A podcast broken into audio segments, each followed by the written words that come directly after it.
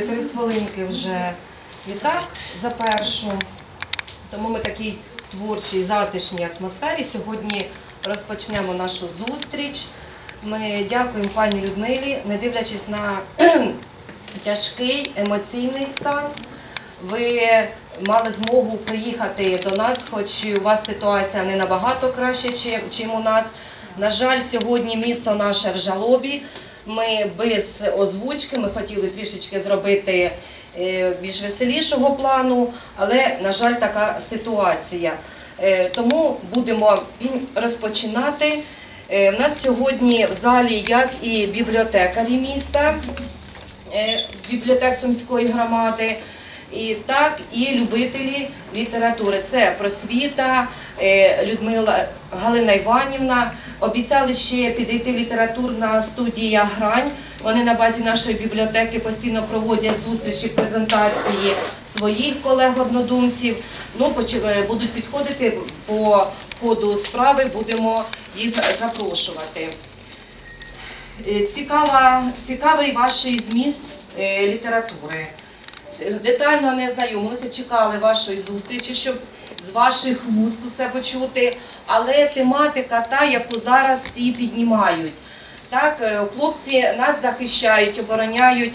А ми разом, як бібліотекарі, так і творчі люди, ми воюємо на літературному інформаційному е, фронті, так, тому що слово, книга це теж в свою чергу це зброя, якою ми можемо теж ми доказуємо те, що ми дружні, ми підтримуємо один одного і обов'язково тим, що ми об'єднуємося, ми переможемо. Тому детальніше, пані Людмила, вам надаю слово, і ви більш вже розкриєте свою творчість про себе. Будь ласка. Е, Дякую. Е, Дорогі друзі, кожна зустріч вона має е, такий, знаєте, свій якусь, якийсь свій незвичайний початок, особливо коли ти заходиш перший раз в бібліотеку будь-яку, ти відразу відчуваєш атмосферу. Е, Ти відразу відчуваєш, що тут е, було до тебе і що тут буде далі. Ти відчуваєш колектив, ти бачиш дівчат, які тут працюють. А в основному бібліотекарі це всі ми, жінки, Тому що е, ви в мене 153 бібліотека в Україні, в якій я побувала. І е, з цих 153 бібліотек лише троє директори чоловіки. І один в Чернівецькій бібліотеці хлопчик-співробітник. Всі решта це дівчата. На нас тримається весь той бібліотечний книжковий фронт. Я вам скажу по секрету трошки що е, письменники дуже бояться бібліотекарів. Насправді, тому що ви прочитали, е, ну е, не знаю, значно більше книжок, ніж я. Я їх пишу. А ваша робота це прочитати. І найголовніше, чого я так сильно завжди переживаю, зустрічаючись з бібліотекарями, тому що я знаю, що ви, ви звичайно, люди чемні, у вас у всіх вища освіта. Ви ніколи не скажете, що книжка погана. Але ви можете або порекомендувати її читачеві, да? або не порекомендувати. А перший читач ви.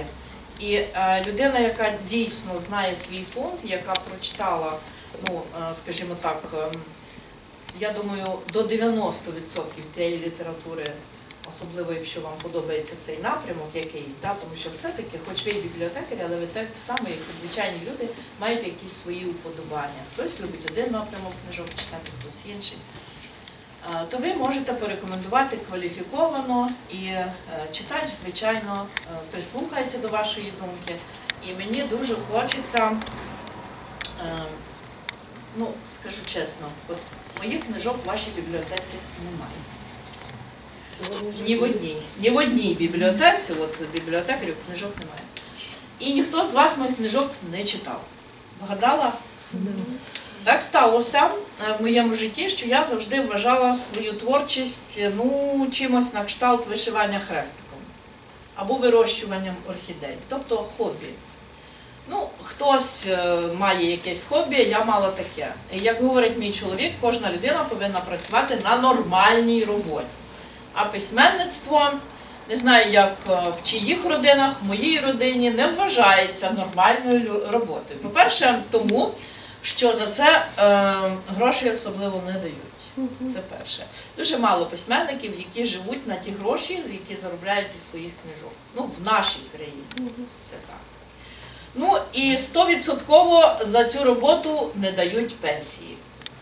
Тобто її все-таки потрібно заробити на нормальній роботі. От все своє життя я працювала на нормальній роботі, заробляла е, на прожиття, заробляла свою пенсію. Нарешті я молода пенсіонерка, нарешті я маю час і можливості їздити і пропагувати свою творчість. Це, звичайно, жарт, але менше з тим в кожному жарті є маленька частинка жарту, все решта це правда. Е, І е, я не займалася своєю творчістю. Я писала книжки, віддавала їх видавництву, вони видавали, далі вони їх продавали, де вони їх дівали. Я, я не знаю, там декілька разів я виїжджала за все своє творче життя на якісь виставки, на якісь там автограф сесії і все. Е, Все решта займалося видавництвом. Чому моїх книжок немає саме в вашій бібліотеці, взагалі на Сумщині, не знаю. Вони дуже ем, є багато книжок моїх в Полтавській області. В кожну бібліотеку я заходила, і там хоч одна книжечка не була. І в кожній бібліотеці Київ, Київ, Київська область. Ну я так собі зробила висновок, що напевно в Полтаві живе його кума. Я маю на увазі видавця, а в Києві він сам знаходиться, тому він де зміг, так би, щоб закупили книжки масово, там їх і продав. Е, Ну, але це, чесно кажучи, мене зовсім ніколи не цікавило. Е, До того самого моменту, поки не почалася е, війна.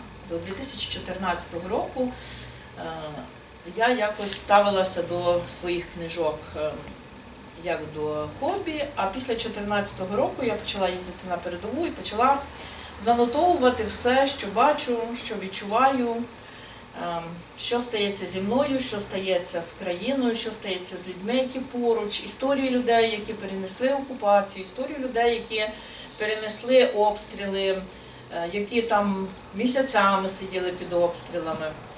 Е, Все це лягало в мої волонтерські історії, і це була така перша книжка, яку я видала про війну. А до того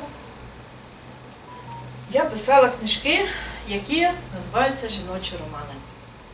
Е, Вони продавалися чудово, е, тому що е, це найпродаваніша література з усіх книжок, не тільки в Україні, а взагалі в світі. Подивіться в залу.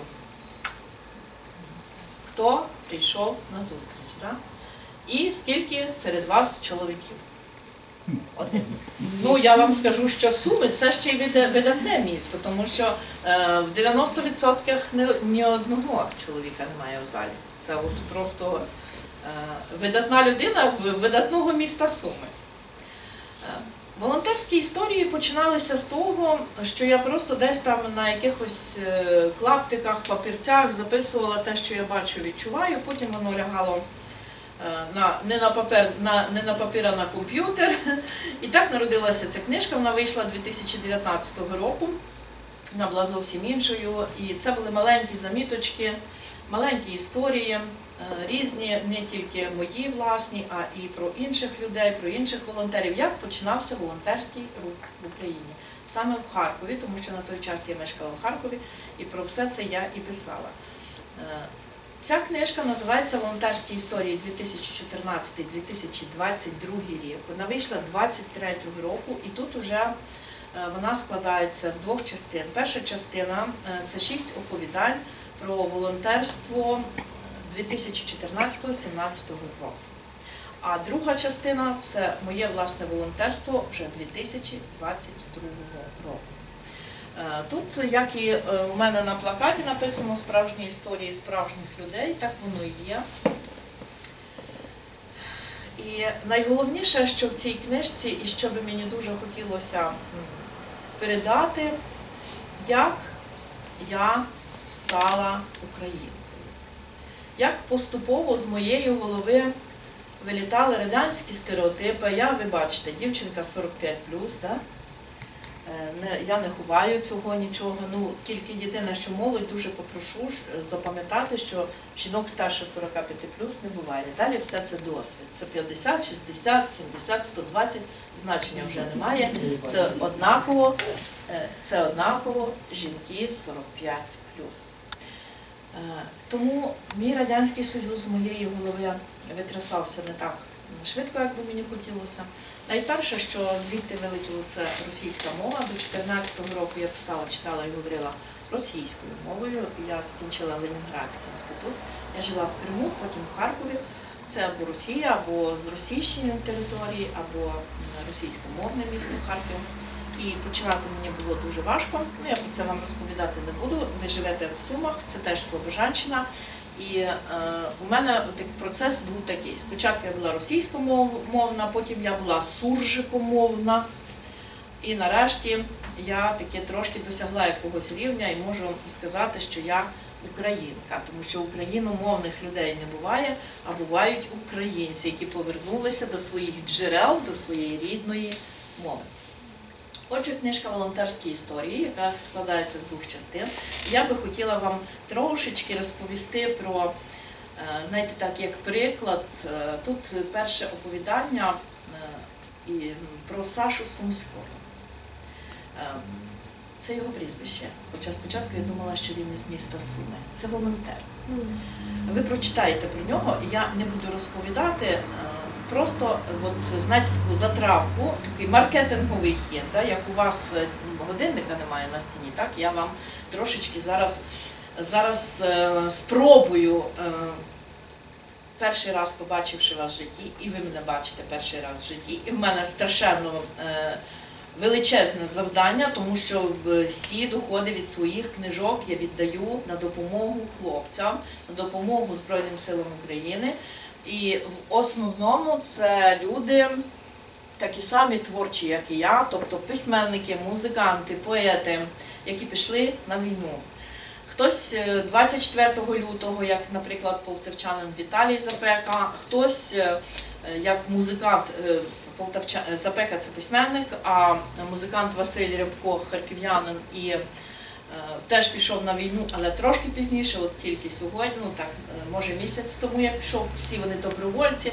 І я розумію, як творчій людині важко в звичайному житті, не на війні, а просто в звичайному житті. Е, Як важко просто пояснити своїй родині, що ти працюєш, що це теж робота, що не можна давати тобі доручень тому, що ти просто сидиш за комп'ютером. А ти, а ти в цей час думаєш, а ти в цей час складаєш щось в своїй голові. Але твої рідні розуміють, що ти нічого не робиш, і тобі можна доручити зробити багато-багато справ. А як їм важко на війні, цим творчим, які не можуть, е, знаєте, творча людина, вона не може сьогодні е, бути творчою, а завтра е, стати не творчою. Так не буває, це назавжди. І я розумію, як, наприклад, той самий Віталій Запека спромігся 22-го року, перебуваючи під Бахмутом, потім під Солидаром, написати книжку і видати її. І я розумію, що Віталік між обстрілами, між виходами на бойові десь записував на диктофон, е, потім, над, потім передавав е, ці е, файли своїй дружині, а дружина в Полтаві вже набирала це від руки і відсилала для видавництва. Тому саме, е, саме таким от людям я стараюся допомогти. Всі вони мої побратими, ми всі знайомі, товаришуємо, допомагаємо одне одному. Тому така моя місія, і мені потрібно відразу з першого. е, З першої зустрічі, щоб наприкінці зустрічі ви всі сказали закохані.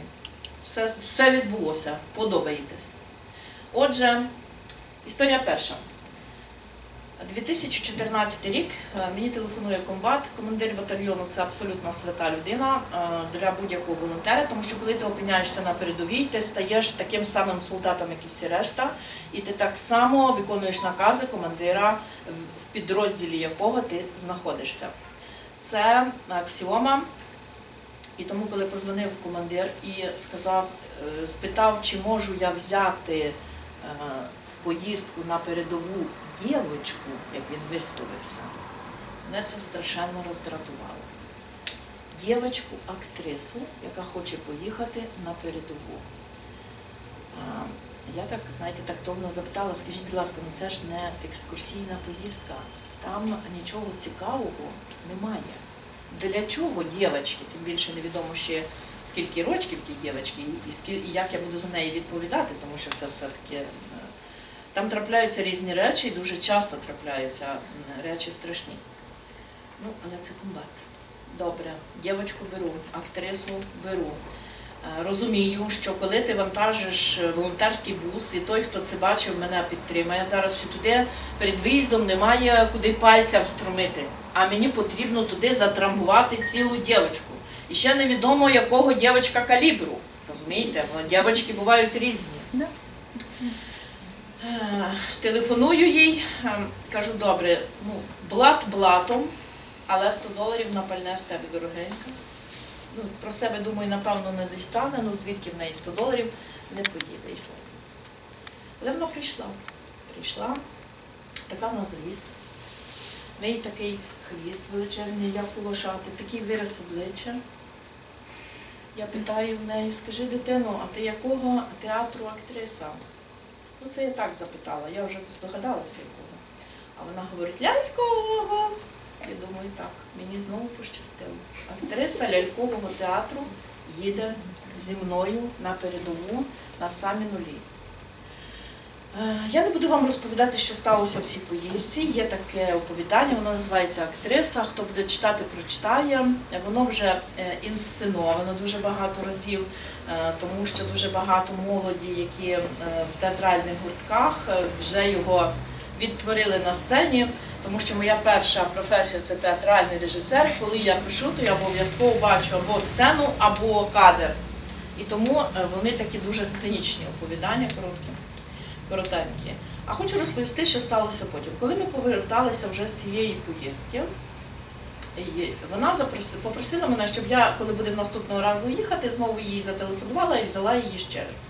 Добре, пройшло минуло три тижні, я е, знову зібралася в поїздку, я їй телефоную, а вона не відповідає. Пишу їй у Фейсбуці, а вона не відповідає. Ну, чесно кажучи, я е, ніколи не ображаюся на людей, е, тому що я розумію, людина поїхала один раз, їй щось вразило, не сподобалось. Більше вона не хоче туди їхати. Таке теж частенько, на жаль, траплялося.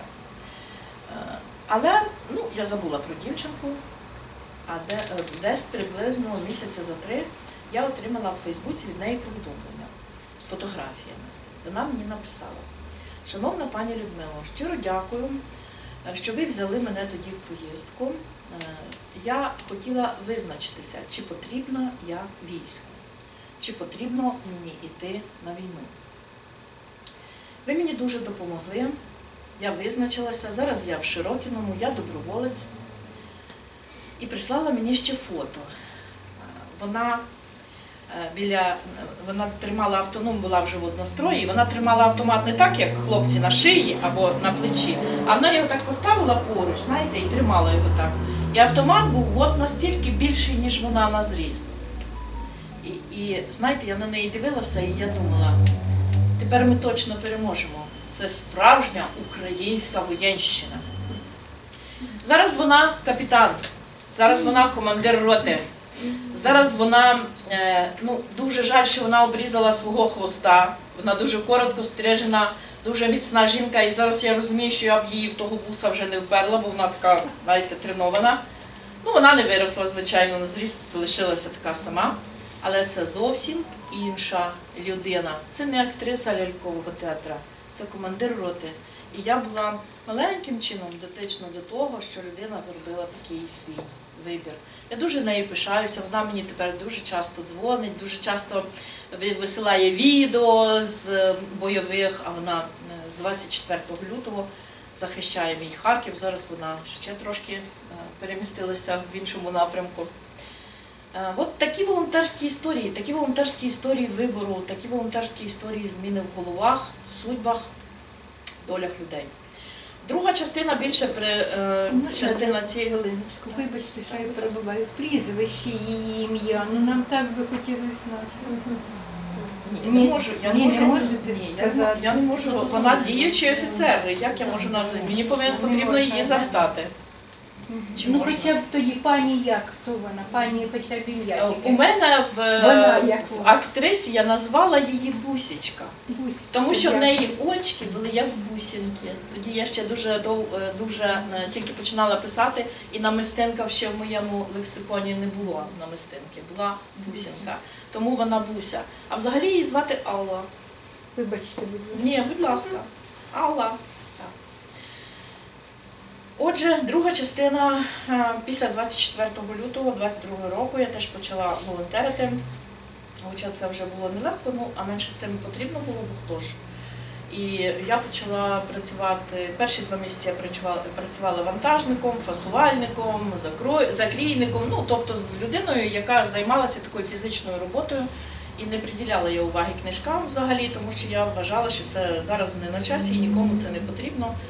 А потрібні руки, потрібна логістика, потрібна машина, треба здійсняти такі, знаєте, волонтерські подвиги кожного дня. А потім почалася деокупація Харківщини, і я поїхала з такими від американського фонду мала допомогу у вигляді генераторів і розвозила їх по дитячих садках, е, спортивних школах. Ну те, що залишилося. Тому що, наприклад, в Ізюмі залишився один дитячий садок, просто фізично. Е, Але волонтеру мало. Я ж не нова пошта, доставила генератор і все. Ні, мені потрібно обов'язково ще щось зробити. І я почала спілкуватися з людьми, які перенесли окупацію. Мене дуже цікавило одне питання, багато, але одне найбільше. Я е, дуже хотіла зрозуміти, чого вони боялися найбільше сім місяців окупації. І ви знаєте, всі вони відповідали практично одне і те ж, е, різними словами, але практично одне і те ж. Всі вони говорили, що найбільше ми боялися, що Україна більше ніколи не повернеться. Тому що е, вони опинилися в такому жахітті, е, що е, як людина може психологічно це витримати, ну, я, чесно кажучи, поговорила, напевно, для того, щоб написати шість оповідань, ну, напевно, може, з 50-60 людей, які відкрилися, розповіли мені свої історії. І е, так до кінця і не зрозуміла, звідки така сила, сила духу, сила віри в наших звичайних е, ізумчанах, е, сільських людях, які все життя прожили біля свого роду, біля своїх кролів, біля своїх кур, курей. І вони мені розповідали такі неймовірні історії, про які я тут і написала. Але на зустрічах я ніколи не розповідаю ніяких трагедій і жахів. Я завжди розповідаю е, історії людей е, сильних, мужніх, е, людей, які потрапляли в, наприклад, не тільки трагічні, а й трагікомічні ситуації. Тому що навіть звичайні побутові речі, про які я розповідаю в цих історіях, вони максимально дають зрозуміти, хто ми, які ми і які вони. Наприклад, така зовсім простенька на перший погляд історія. Жінка, її звати Ірина, розповідає мені, що перед самим е, повномасштабним вторгненням вона купила собі на розпродажі холодильник. Ну, але як всі наші українки, в неї ж є старий і він ще працює, то новий вона ж поставила, щоб він трошки постояв, а коли старий вже зовсім зламається, ну от тоді вона вже ж так е, поставить до праці новий. Коли зайшли росіяни, то вони, знаєте, е, вигадали таку, такий момент. Вони підслідковували, коли людина йшла з хати, ну хата порожня залишалась, ну людині за хлібом, е, ну в яких справах. Вони забігали підрозділом цю хату і просто її грабували. Ну, забирали все, що їм подобалося. Ну і звичайно, у цієї Ірини не забрали того холодильника. Вона страшенно побивалася, їй було страшенно жалко, вона все картала, вона мені розповідала, що, що ж я така дурна, ну якби я його поставила замість того старого, та наклала б там вже були продукти, може б вони не взяли той холодильник, а потім сама собі відповідає. Це не точно, могли і з продуктами вкрасти. І от вона мені розповідає далі, що десь дня за три біжить її е, сусідка і кричить: Ірка, скоріше на залізничний базар, там наші речі продають. А що вони робили? Е, Вони ще не мали логістики і не могли оце все награбоване переправити до себе туди, де звідки вони прийшли. То вони е, значить, е, набивали таку машину величезну, вивозили ці речі на базар, і люди, в яких це вкрали, ставали в чергу і викуповували свої речі. І от вона мені розповідає, що вона каже, я біжу з тачкою, бо треба ж холодильник на чомусь назад же ж привезти. З тачкою біжу, добігаю, чую, стоїть там цей е, загарбник, і кричить з машини, а от холодильничок, великий, в упаковочці. І ніхто е, не озивається, тому що всі чекають, поки буде там його килим, його мікро там е, хвильовка, ну тобто якась його річ. Чужих речей ніхто не бере, ніхто не питає, скільки коштує, всі стоять в черзі. І каже, я біжу, боюся, що зараз викуплять мій холодильник, кричу, це мій, це мій, ніхто не купляйте. Викупила вона свій холодильник ще раз, привезла додому. Ну, вже каже, я така зла була, бігом той старий на в літню кухню, цей розпечатала, бігом туди все позапхала. Але вона мені розповідає, е, що сталося далі. Коли всі викупили свої речі, залишилося в машині ще третина речей, які ніхто не купив, тому що ці люди виїхали і е, росіяни пограбували ну, будинки, в яких вже нікого не було. І ніхто не міг викупити свої речі. Підійшов дядько, підприємець, який на цьому е, базарі їхньому має декілька магазинчиків, і викупив всі, е, значить, до речі, до слова сказати, вони продавали речі тільки за гривню. Дядько дістав 30 тисяч гривень, викупив там все, що залишилося, бо ніхто більше не купував. І я, каже, підійшла до нього, ну всі ж одне одного знають, це маленьке містечко, питаю, «Е, а ти для себе це купив? Він, ну ні. Люди будуть повертатися, я вже каже, сам як оціню, то буду їм уже продавати, щоб повернути свої ті 30 тисяч, але не для себе. Просто заховаю і, речі будуть чекати. І от здавалося б, знаєте, така звичайна побутова річ. Ні- Нікого не вбили, нікого не зґвалтували, нічого такого не, от, не сталося страшного. Да? Але як, як воно показує, хто ми і хто вони? Да? Люди стоять і чемно чекають, поки дойде черга до його, до його речі. Він не біжить, не, не забирає чужу річ, тому що, звичайно, за безцінь вони продавали це все. Не той холодильник, він там коштує, наприклад, 20 тисяч один, да? а вони його продавали там за 2 тисячі гривень. І можна було би спокуситися і купити, але ніхто не спокусився, всі стояли і чекали своєї черги. І вони, люди, які пограбували, а потім цим же пограбованим продають їхні ж речі. Здавалося, такі, знаєте, звичайні побутові речі. Але вони кваліфікують і показують, хто ми, хто Але бували і е, дуже такі, знаєте, історії. Я не можу сказати, що вона, вона не страшна, вона зараз ви самі її оціните. Це було в Балаклії. Я привезла акумулятор, е, генератор для дитячої спортивної школи, вона теж вціліла. Ми говорили з директором, спілкувалися, а на ганку сидів чоловік, я так зрозуміла, він чи місцевий сторож, ну не знаю, хтось тут працює. Він сидить і так е, бачу, що він засмучений, якось так нервує, палить. Е, Питаю його, може, що сталося у вас. Е, Ну, бачу, що людина хоче вийти на контакт, але якось не наважується. А він мені говорить, та я от чув, ви волонтерка, ви тут е, розпитували всіх, як тут в окупації, хто як переніс. Я, я вам хочу розповісти свою історію. Вона каже, він каже, вона і смішна, і страшна. Зайшли кадирівці в Балаклію, і в них було, була база МРЕО, тобто у кого яка машина є, ну, реєстратор на машину.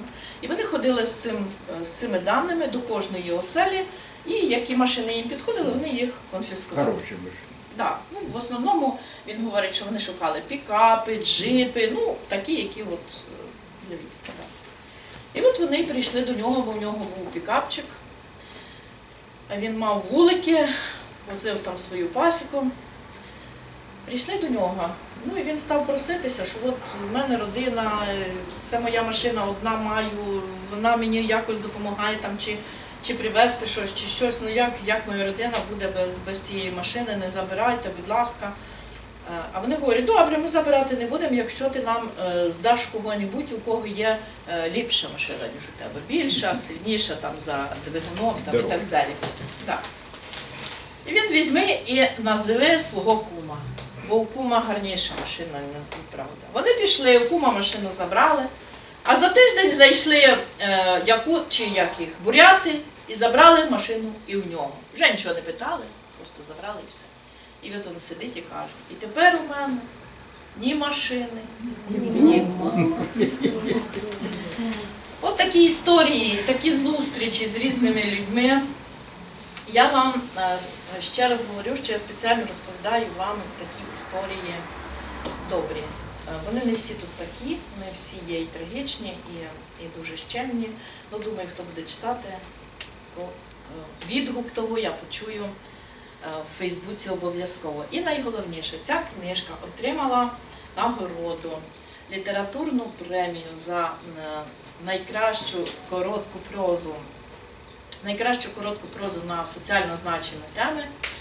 Е, На Черкащині два тижні тому е, премія Миколи Томенка, я її два тижні тому отримала. Мені навіть дали гроші. Це просто. Вони, правда, були розподілені ще до того, як я їх отримала, але це не важливо. Важливо, що е, не просто оцінили слово, а оцінили саме волонтерські історії. Тому що про війну дуже багато книжок в Україні. Вже є, є вибір. А про волонтерів дуже мало. Волонтери це, знаєте, такі конячки. Вони працюють, їм нема коли розповідати, писати і записувати. Тому е, ще раз е, закликаю вас звернути увагу на цю книжку, прочитати, якщо маєте в вашій громаді е, в будинку культури, може, хто займається сценічною творчістю, то дуже це допоможе хлопцям і дівчатам, в основному молодь, ставить ці сценки. Пише по ним сценарій і ставить сценки. Наступна книжка про війну називається Муха в окропі на окупованій території. Всі мої книжки написані за реальними подіями. Інакше я, ну, Бог не дав, як то кажуть, я ніяку фантастику, там все це я писати не можу. Я пишу тільки, е, тільки те, що я відчуваю, знаю, розумію, бачу, або е, про те, що розповідає мені людина, я бачу її очі. Отже, муха в окропі, головна героїня склалася в мене з двох е, жінок, з якими я познайомилася 15-го року. Я побачила репортаж з Волновахи. Це маленьке містечко в Донецькій області, якого, на жаль, вже не існує. Я побачила репортаж про жінку, яка витягла з бою двох наших хлопців, заховала у себе в погрібі, і коли наші повернулися, вона їх просто повернула в стрій. І ну, якось так буденний такий був репортаж. Я зв'язалася з цією жінкою. Вона розповіла мені про свою долю, свою історію свого життя. І найголовніше, я не могла уявити, як в маленькому містечку, де всі про всіх все знають, вона спромоглася два е, місяці майже ховати двох бендерівців. Тому що насправді вона врятувала не два життя, вона врятувала три життя і своє теж. Тому що якби, не дай Боже, вона промовилась там десь або хоч оком би змигнула, то і розстріл для неї був би подарунком насправді. І я вирішила, ні, вона героїня, справжня, про таких треба писати. А другу, з другою, з іншою жінкою я познайомилася в Харкові, я побачила на зупинці транспорту, стояла доволі молода жінка і так роздивлялася. Харків тоді, був дуже гарний, це було мирне місто, е, дуже багато квітів, ну супер, фасади всі були відремонтовані. І вона стоїть, я бачу, ну я подумала про себе, може людина, знаєте, з провінції, приїхала, давно не була, побачила, їй все сподобалося. Потім ми з нею, вона запитала мене, як приїхати у справах, вона приїхала. Я їй допомогла, роз'яснила, далі ми їхали з нею разом. Вона мені розповіла, що вона з Луганська. І що вона перший раз після окупації 2014 року приїхала в Харків. Вона страшенно вона мені розповіла, е, що вона страшенно боялася, тому що вона думала, що як тільки вона скаже хоча б одне російське слово, то відразу їм там говорять, що відразу, як тільки ви скажете одне російське слово в будь-якому місті України, України вас відразу вб'ють моментально. І вона страшенно переживала, бо українською вона володіла не дуже. Е, Це по-перше. По-друге, вона розповіла історію свого життя. Чому вона не може виїхати з Луганська? Про свого дуже старенького дідуся, якому вже далеко за 90 років, але вона не може його покинути. А старі, старші люди вони категорично відмовляються виїжджати зі своєї хати. Це я знаю е, по собі, тому що мій свекор, якому 86 років, і коли ми 20, е, після 24 лютого виїжджали, на Західну Україну, тому що в нас величезна родина, старенький, маленький, і е, вагітна невістка моя на восьмому місяці за кермом сама, бо не було кому сісти за кермо. Одним словом, це була така, знаєте, велике переселення Охріменків, і мій, і мій е, свекор, він їхав, він всю дорогу говорив одне і те ж саме, я кинув свою хату. Я не гідник, я кинув свою хату. І вона не могла кинути свого дідуся старенького, і тому жила в Луганську. І вона розповіла мені, що вона працює медсестрою, і як вони, е, вони Украї... е, дуже чекають Україну, і що вони з дівчатами там у себе в лікарні роблять для наших. Одним словом, е, її історія теж лягла. Хто буде читати, зрозуміє, про що йдеться. Бо тут про лікарню багато чого. Отже, три подружки з дитинства, з горщичка, ділять все між собою, всі секрети. 14-го року вони розділяються на три частини. Одна з них за Україну, одна за Росію, тому що вона російського походження, а третя вона відноситься до тієї категорії людей, яку ми називаємо «какая разниця». Вона бізнесвумен, вона налагоджує собі контрабанду, тут цигарки з підконтрольної території, туди горілка. Одним словом, у людини бізнес. Кому війна, кому мати рідна. Це третя їхня подруга. І вони вже не подруги, вони вже не спілкуються, не товаришують, навіть ворогують. Моя головна героїня ветеринарна лікарка, яка не виїжджає з окупованої території, як і її прототип, тому що має у своєму притулку для е, собак, для тварин безхатьків, як вона вислов- висловилася, справжня людина так мені сказала, і так і цей пішов текст в книжку. Бо я мала 12 собачих душ, і яких ніхто би вже не взяв. Це звичайні дворняшки, які нікому не були потрібні. І я залишалася в окупації саме із цих 12 собачих душ. Ця людина витягає з бою трьох бійців. І це хлопці не з Сумщини, не з Харківщини, не з Київщини, а це хлопці з Коломиї. Знаєте, так люблю дуже своїх героїнь, особливо жінок, навантажувати, щоб не просто так. Вона витягає трьох хлопців з Коломиї, а хто бував хоч раз в житті в тому регіоні, той знає, що там приблизно лише на другу добу ти розумієш, про що люди говорять навкруги. Тому що неначе вони всі слова говорять українські, але коли вони їх стуляють, а ще ставлять наголоси, а потім ще говорять дуже швидко, то я, наприклад, ну я ніяк не могла зрозуміти, де я. Чи я в Україні, чи вже я якось непомітно кордон перетнула в якусь країну. І от вона витягає трьох таких справжніх бандерівців. А це Горлівка, а це Донецька область. І вони не те, що російською, вони українською говорять такою, що навіть вона не відразу розуміє, хто це такі є. Один з них дуже важко поранений. І вона розуміє, що вона ніяк не зможе йому допомогти, тому що вона ветеринарна лікарка, її інструментів і знань і можливостей не вистачить. І їй потрібно йти до своєї колишньої наліпшої подруги, а зараз до ворога, яка за Росію. Але вона найкращий хірург Горлівки. А далі я вам не розповідаю, тому що вам буде нецікаво читати. І переходжу до е, книжки, заради якої я і їжджу Україною і, і розповідаю про неї. Е, Мені іноді задають е, дають питання таке. А, чому ви, власне, ну, стільки часу витрачаєте да, для того, щоб їздити, зустрічатися з людьми, розповідати про цю книжку? І я іноді жартома, іноді дуже серйозно відповідаю, що якби я пішла до війська, то я би мала звання солдат. Ну, я не маю освіти, то я би була солдат. А книжка про офіцера, про майора. І саме цей офіцер дав солдату завдання. І я його виконую. Отже, книжка, е, історія написання якої сама може е, стати романом. Але тоді що я буду на зустрічах вам розповідати? Тому я не буду писати про це роман, буду просто розповідати. 20-го року до мене звернувся офіцер, я відразу зрозуміла це, у Фейсбуці, е, попросився в друзі, я подивилася його аватарку, його сторінку, і він мені не сподобався, я його до друзів не взяла. Він був дуже такий, знаєте, як на плакаті. От дивитесь на плакаті, вони там, е, ну, такий є солдатський сленг, е, спорядження, яке на солдаті, вони називають снаряга. Так от на цих плакатах вони всі в такій снарязі, що ну, сама снаряга там як танк коштує. А насправді це все, ну знаєте, не, не так часто трапляється на передовій, як на плакаті. Крім того, він був дуже такий, знаєте, випрасуваний. Е, Берці на ньому мушка не сиділа. А я знаю, що берці бувають чистими у солдата лише один раз, коли їх старшина видає. Все. Далі вони вже ніколи не відмиються, не відчистяться, тому що це передува і це бруд страшенний. А цей стояв весь, ну я зрозуміла одразу, що він кадровий військовий, тому що виправка.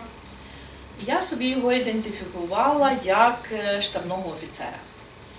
А ну, не те, щоб я не люблю штабних офіцерів, я розумію їхнє значення, вони там планують, вони е, спецоперації розробляють і так далі, і так далі. Але просто моя тема як волонтерки з 2014 року була спілкування з солдатами, отими, що на передовій, на нулі.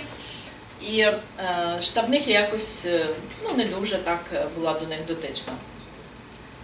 Я його і вдруге не взяла в друзі. Тому що вдруге, коли він мені попросився до мене в друзі, то я собі про себе подумала, мало того, що ти штабний, то ти ще нахабний штабний. Тобі відмовили, але скоріше за все тобі щось потрібно від волонтерки, яка би за тебе щось зробила, і тому ти от так нахабно лізеш. І десь приблизно за тиждень я отримала від нього е, під своїм постом, він написав е, ну, такий коментар. Він російськомовна людина, я далі буду розповідати про нього і ви зрозумієте чому. Він добре читає, добре розуміє, е, погано говорить, погано пише українською. Він мені писав російською, і е, коли я буду його е, цитувати, буду говорити ворожою. Отже, е, він мені написав, я очень прошу вас добавить меня в друзья. Мені очень нужна ваша помощь. Ну, звичайно, коли людина вже до тебе так звертається, то ти хоча б вислухати потрібно. Я вже очікувала собі, знаєте, зараз прилетить там список, що йому потрібно, або якесь завдання дуже надскладне, а такі завдання траплялися в моєму волонтерському житті. Але він написав наступне. Я очень хочу, чтобы вы написали книжку обо мне. Я хочу, чтобы все прочитали історію моєї житті. Е, Для мене це було дуже ну, таке нове. Я ніколи ні про кого, крім себе, книжок не писала. І, ем, е, звичайно, мені було цікаво, і я попросила його написати свою історію, що ж це таке. І коли я її прочитала, це було 10 речень російською мовою, які просто перевернули моє життя і перевернули на той час. ем, е, навіть мою роботу. Я припинила абсолютно всі проєкти, які мала на той момент, тому що я зрозуміла, що я стикнулася з людиною, е, яка набагато більша, ніж я. Більша за своїм розумінням світу, за своєю мужністю, за своїм сприйняттям Всесвіту, за своєю філософією, за своєю глибиною. І мені страшенно захотілося написати про нього цю книжку. Ми почали з ним працювати з того, що я попросила його написати мені першу главу. Ну, я ж повинна була зрозуміти, а що він взагалі, е, як він уявляє, що таке художня література, як ми з ним далі будемо співпрацювати. І він мені написав першу главу, я зараз вам її зач- зацитую, вона коротенька. Він написав мені. Проходьте, будь ласка.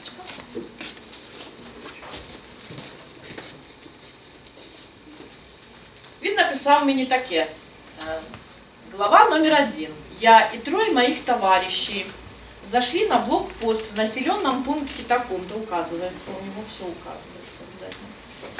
Э, Там было семь россиян и два мяса, мы их ликвидировали и взяли следующий перечень оружия. Двокрапка і далі пішов перелік. Кулемет якого калібру в якій кількості, автомати які в якій кількості, боєкомплект і так далі. Я прочитала цю першу главу. Я зрозуміла, що офіцер написав рапорт. Да, він виконав завдання і написав рапорт. Я уявила собі, що зараз офіцер напише 250 рапортів. Я їх перекладу гарно українською мовою. Питання, хто прочитає цю книжку? Це по-перше. А по-друге, а вона е, от точно розповість про цю людину, так як він хоче, щоб про нього розповіли. Я задала їм це питання, кажу, розфарбуй картинку. Ну от ти пишеш, я і троє моїх товаришів зайшли на цей блокпост. Ну напиши, коли це було? Зима, літо, весна, осінь, пташки співали, сніг падав, дощ, мрячка, е, твої товариші, вони були які веселі або занудні, е, досвідчені, або зовсім зелені, тільки до війська прийшли. Розфарбуй картинку, намалюй. І він мені написав относительно цветов, двокрапка. Железобетон был серый, а кровь була красная.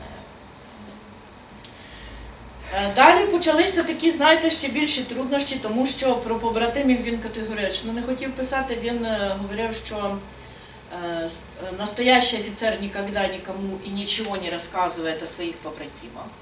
Тоді я попросила його, щоб він написав мені про родину. Звідки? Джерела, батько, мати, де виховувався, вчителі, ну, які враження від дитинства, які випадки були цікаві з дитинства. Звідки ти родом такий герой? І він мені відповідає, настоящий мужчина ніколи нікому і нічого не розказує о своїх сім'ях. Чудово. Як писати? На що він теж має відповідь? Він взагалі, так знаєте, мав на все відповідь. Він мені відповів так. Я дуже спокійно на це реагую, тому що одного разу я спостерігала таку картинку. У Франківській я стою на зупинці, чекаю людина, повз мене йде дід. Такий дуже старший чоловік. І я розумію, що він селянин, тому що руки в нього такі, знаєте, вони так не сходяться. Такі натружені, тут кострубаті, порепані такі ручки. Він йде повз мене, і в нього е, в е, кишені спрацьовує телефон. І він починає отими руками залазити в ту кишеню, витягати того телефона, витягає, і я бачу, що у діда 10-й айфон. Думаю, ого. Ну я розумію, що це діти, скоріше за все, подарували батькові того апарата, щоб батько був завжди на зв'язку, щоб він мав, знаєте, в зоні досяжності завжди був. І от той дід витягає того 10-го айфона. Вони так легенько, знаєте, як ну, береться, да? трубочка. А, а він бере так його тримає, він ще трошки не бачить, тримає так з розгону пальцем тиче і кричить. Включайся скоріше, зараза, бачиш, син дзвонить. Тому я абсолютно спокійно реагую, коли у старших людей спрацьовує телефон. Взагалі, от скажіть, яку... Так, включив нарешті. Ем, ну от словом гаджети назвуть нормально щось, скажіть. Тому спокійно, спрацював, спрацював, зараз е, поговорять і все, все пройде. А ми повертаємося до Оскара. До офіцера. До так. Повертаємося до офіцера. Настав той момент, коли я зрозуміла, що прірва, яка між нами, і абсолютно е, недотичність наших світів з ним, а це було саме так, тому що ми були абсолютно різні. Ну, він чоловік, я жінка, очевидно, да? інший тип психології. Ну, це таке, це можна ще зрозуміти. Я дівчинка доросла, вже про чоловіків щось, щось зрозуміла. Ну, але далі, він кримський татарин за національністю, я українка. Різна традиція, різна культурна традиція, е, різний навіть е, побутова традиція різна, навіть побут, який я не знаю достеменно. А в національних питаннях потрібно дуже бути акуратним, коли ти пишеш про те, е, про іншу якусь громаду, про інший народ, потрібно дуже бути акуратним. Далі він мусульманин. Я не сповідую іслам. Це релігія, яку я не знаю, і е, маю в своїй мала на той час в своїй голові лише стереотипи, ну як і всі люди, тому що нас не на жаль дуже погано, що в нас е, з першого класу, е, може з дитячого навіть садочка старшої групи, немає такого предмета, який називається історія релігії. Історія, не релігія. Не можна вводити, наприклад, там православ'я там, чи, чи ще якось е, надавати перевагу якійсь релігії, тому що релігія це релігія, а віра це віра. А е, розповісти людям про те, що в нашому світі є, які є релігії, що люди сповідають, це одне. А е, віра це зовсім інше. Отже, він був людиною зовсім іншої віри, іншого віросповідання, яка була мені абсолютно невідома. І це було ще більш, знаєте, така річечка тільки-тільки замерзла, а ти вже хочеш по ній пройти і боїшся. І так само боялася я, тому що е, національні питання, релігійні питання це дуже-дуже особлива і тонка річ, не можна схибити. І найважливіше, він не штабний офіцер, він офіцер-розвідник, спецпризначенець. А це одна з найскладніших е, військових спеціальностей. А я звичайна цивільна людина. І в моїй голові так само сиділи стереотипи про розвідку. Це шпіонські романи і е, фільми про розвідників. Більше я не знала нічого. Це ціла наука, наука дуже складна. І написати книжку, яку би прочитав, наприклад, хтось із розвідників, з хлопців. Е, Та я розумію, що вони б так само, як і чемні бібліотекарі, вони б прямо не сказали, але подумали, тупа курка взялася не за свою справу, нічого в розвідки не розуміє, написала книжку, яка просто е, ну, фантастика якась, а не справжня розвідка. І так, е, так теж було неможливо. І я ще раз до нього звернулася і попросила все-таки якось допомогти мені саме в цих питаннях. Тому що те, що він мені, він повідомляв мені дуже багато інформації, розповідав багато інформації, але е, це окреме питання, я зараз вам розповім чому. А тут він мені говорив завжди так. Ну ти же у нас писательниця, ти і пиши. А чому ж мені так хотілося? Що ж він таке зробив? Що мені так хотілося написати цю книжку? Справа в тому, що 2015 року він потрапляє в полон. І потрапляє в полон не будь-куди, а в МГБ ДНР, Міністерство государственної безопасности Донецької Народної Республіки. На той час це була найстрашніша катівня в Донецьку. І ем, мій основний герой головний, він розповідає мені все в, ретельно, в подробицях, і причому дуже натурально. Е, Він офіцер, він військовий професійний. Для нього все, що з ним відбувається, це жахіття, але для нього це частина його життя, частина його професії. І він морально і фізично готувався до цього. Але коли він писав мені такі тексти е, натуральні, розповідаючи про те, що в нього на момент, коли він уже до мене звернувся, в нього не було двох ніг, він був майже сліпий, і він все це мені е, розписував. І я зрозуміла, що я теж це не можу написати так, тому що просто читач не дочитає книжку до кінця. Читач просто е, або інфаркт дочитає, а потім буде інфаркт.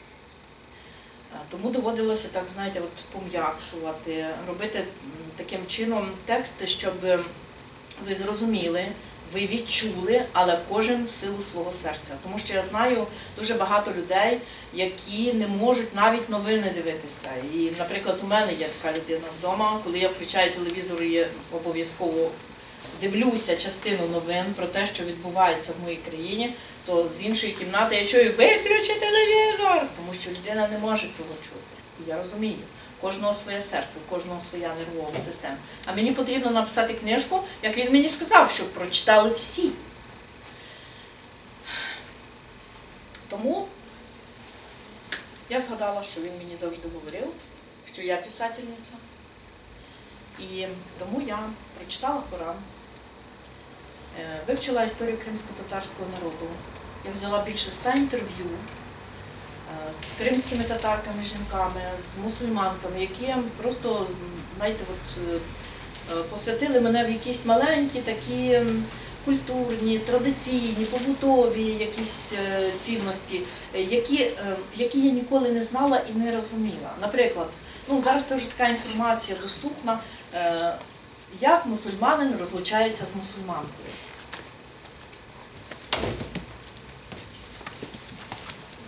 Хто знає? Мусульманин виходить на так, мусульманин виходить на ганок, повертається, звертається до Аллаха і говорить, Аллах, оця е, жінка мені більше не дружина, три рази і він вільний.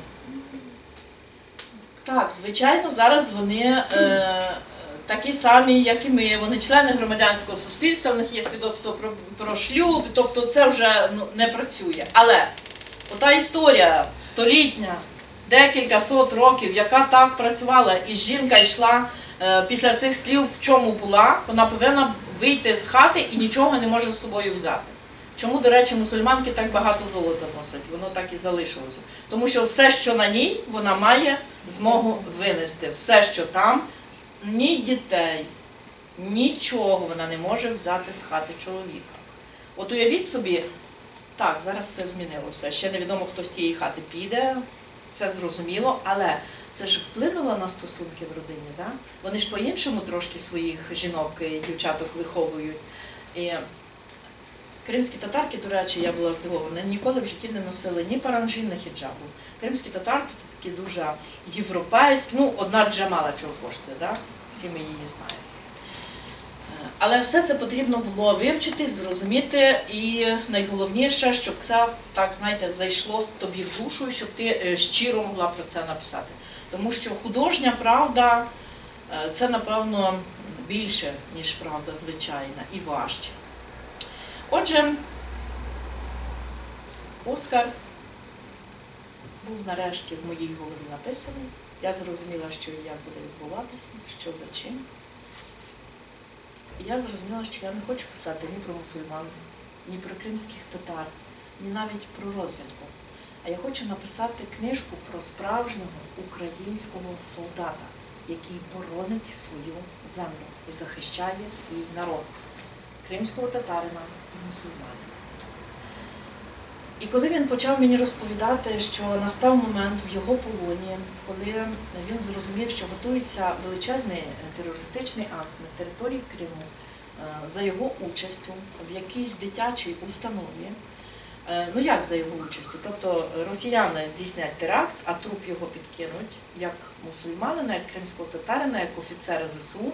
І, звичайно, картинка, от він підірвав там школу чи, чи ще якусь дитячу установу. Коли він це зрозумів, він мені написав е, фразу, від якої я просто, знаєте, ну я не могла, по-перше, я не могла в це повірити, а по-друге, я не могла усвідомити потім, наскільки ця людина, е, яка величина цієї людини. Після того, як він це усвідомлює, е, він ухвалює рішення і розробляє план втечі.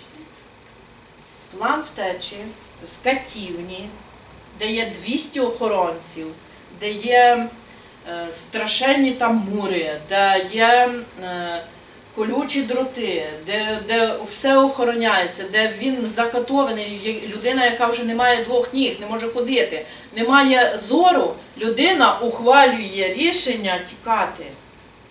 Ну от чесно, я поставила себе на його місце. Що би сталося зі мною? Я б померла. Ну, мої б рецептори, от які в мене є, да?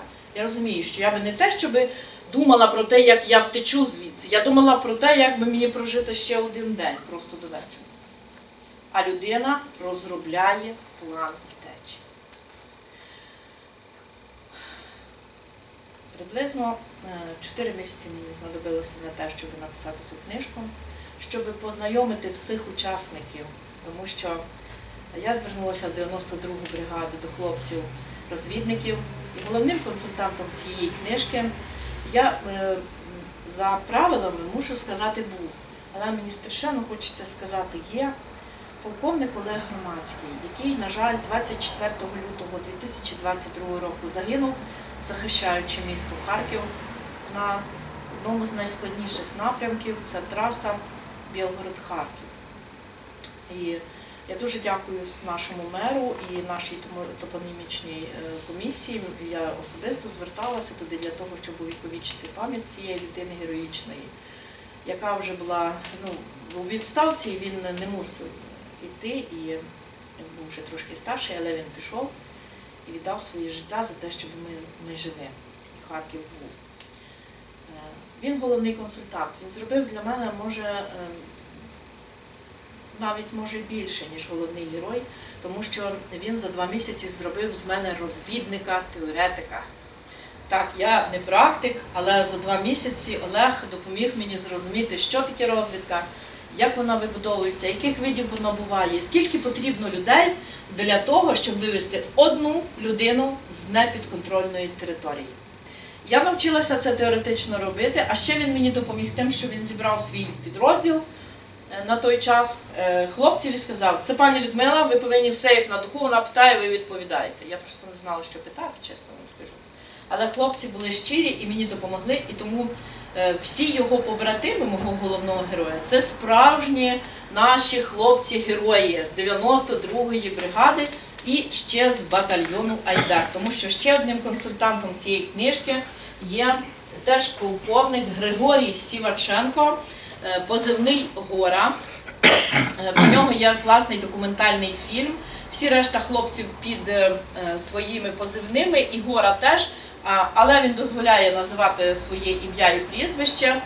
І дуже відкрита людина, хоча свого часу він був командиром розвідки батальйону Айдари. Ми з ним познайомилися 14 року, і він мені допомагав тут уже не теоретично, абсолютно практично. Він е, навіть просто, наприклад, зв'язував мені руки, показував, що людина відчуває, щоб я сама відчула, що це таке, як, як е, руки фіксуються за спиною, е, наперед, попереду, як е, фіксуються ноги з руками, ну і так далі. Як, наприклад, е, е, не буду говорити, не хочу. Нічого страшного говорити не буду, ви і так будете читати. Е, Тобто він мені практично е, дав е, моєму тілу дав зрозуміти, що це таке полон, що це таке, коли ти не можеш просто навіть поворухнути рукою. І так години, години часу. Отже, за частину розвідки я не переживаю. Дуже кваліфіковані хлопці мені допомагали. І нарешті важка праця, я вам жаліюся, ви зараз зрозумієте, чому жаліюся. Приблизно за 4 місяці книжка була готова, і я її відіслала своєму головному герою, героєві на вичитку. Ну, він, як би мовити, так замовник. Да? Він замовив книжку про себе. І мені потрібно від нього було е, почути, чи виконала я завдання, чи впоралася я, чи солдат, якому він дав наказ, впорався. Перші три дні я абсолютно не хвилю- не хвилювалася. Я знала, що він правим оком не бачить, швидко не прочитає. На четвертий день почала вже трошки хвилюватися. На п'ятий і на шостий день в мене вже була така панічна атака, тому що я розуміла, що людині, напевно, як говорить сучасна молодь, не зайшло. Не знаю, що це слово значить достеменно. Ну, щось воно, напевно, значить, бо вони всі так говорять, зайшло, не зайшло. І і людина не може е, мені про це написати, що не сподобалось, що не кваліфіковано, що він себе не впізнав і так далі. Е, Знаєте, от е, той, хто написав в своєму житті хоча б чотири рядочки віршів, той знає, як хочеться, щоб це хтось прочитав. І як страшенно боїшся, що людина скаже про те, що ти що він прочитав, як оцінить людина твою творчість. І мені так само було дуже лячно, я боялася, що все, що я зробила і так важко працювала, виявиться нікому, нікуди, нікому не потрібне. На сьомий день я отримала від нього повідомлення, він відповів. І він мені написав такий, знаєте, величезний розлогий коментар. Ок. Мені все ближче, ну, от знаєте, чим більше в нас з'являється цих гаджетів, то я розумію, що ми втрачаємо взагалі-то е, наше письмо. Ми пишемо норм, ок і ще плюс. Ще нова мода, да? це від військових Це не пішло. мода, це не мода. Військові, коли живий, не може відповідати плюс. Слава Богу, плюс. Розумію. Але ми, е, які можемо відповідати, і які можемо написати, шановна пані Людмило, я роман прочитав, мені все сподобалося. Особливо мені сподобалось оце і оце. Може трошки підробити щось оце і оце. Ні, людина написала ок. Я страшенно образила, скажу вам чесно, тому що я сприйняла це, знаєте, як таку відписку. І мені дуже хотілося, щоб хтось ще кваліфікований, той, хто багато читає, е, літературний критик, ну людина, яка дуже багато вже прочитала книжок про війну, щоб людина це написала мені, хоч якось оцінила мою роботу і сказала би, от насправді не ок, крім ок, що-небудь. Я тому відправила на конкурс. Я знаю, що цей е, що коронація слова е, взагалі для мене дуже щасливі. Це вже в мене друга коронація слова, за яку я отримую. Ну, за перший раз е, моє оповідання увійшло в вісім найкращих оповідань України на інклюзивну тематику 18-го року, а 21-го року я отримала спецвідзнаку коронації слова за найкращий воєнний роман. Але я не очікувала цієї нагороди, тому що мої побратими, письменники, вони теж відправили на конкурс свої роботи. Я впевнена була, що котрий з них е, візьме цю премію, тому що вони краще на цьому розуміються. Але 29 липня 2021 року я чекала перед монітором. Е, Знаєте, от як би ти не хотів перемогти, але Надія вона ж завжди там десь сидить і каже, а може. І голова е, комісії, засновник цієї номінації Олександр Вільчинський, викладач журналістики Тернопільського національного педагогічного університету, а також е, доброволець, учасник АТО, а також письменник український. Він оголошував результати конкурсу і найкращим романом на воєнну тематику 21 року назвав роман Оскар. Правила е, в цій е, е, в коронації слова вони такі, що ти відсилаєш все під псевдонімом, і лише коли публічно оголошується назва книжки, тоді відкривається таємний конверт і дістають фото і ім'я людини, яка написала цей твір насправді. Звичайно, коли я почула Оскар, то звичайно я зрозуміла, що я зараз побачу себе. І так і сталося. Я побачила свою фотографію, було написано Людмила Охріменко, письменниця, місто Харків. Все добре. Навіть я про себе подумала, яка я молодець, тому що я, попри те, що не сподівалася на перемогу, але фотографію послала найкращу, яку. Жінка. А за лаштунками конкурсу е, відбувалася така, знаєте, ціла історія. Тому що е, пан Вільчинський, і він написав в передньому слові це, цю історію, телефонував дівчатам і говорив: дівчата, е, сталася страшенна помилка. Цей роман не могла написати жінка. Цей роман, скоріше за все, написав чоловік, і скоріше за все він пройшов АТО. І е, це він вже особисто мені говорив, коли ми спілкувалися з Вільчинським телефоном. І я зрозуміла тоді, що для мене зробив мій герой. Е, От, от тим залізобетоном і е, сірим і червоною кров'ю, е, малими невеличкою кількість, кількістю слів, яку він змушував мене шукати щось нове, не застосовувати, е, не застосовувати епітети, він їх чомусь страшенно ненавидів. Я повинна була написати як чоловік, тому що він так хотів, тому що він завжди мені говорив, пиши, як я сказав. Я офіцер та солдат, виконую завдання. І я зрозуміла, що вперше в житті я написала книжку не про себе. Я написала книжку не про жінку, а я написала книжку про людину, яка абсолютно не дотична до моєї життєвої історії. І вперше в житті я зрозуміла, що я не вишиваю хрестиком, я не вирощую магнолії, а я важко працюю. І я можу сміливо дивитися вам в очі і говорити: вітайте мене! Я справжня українська письменниця.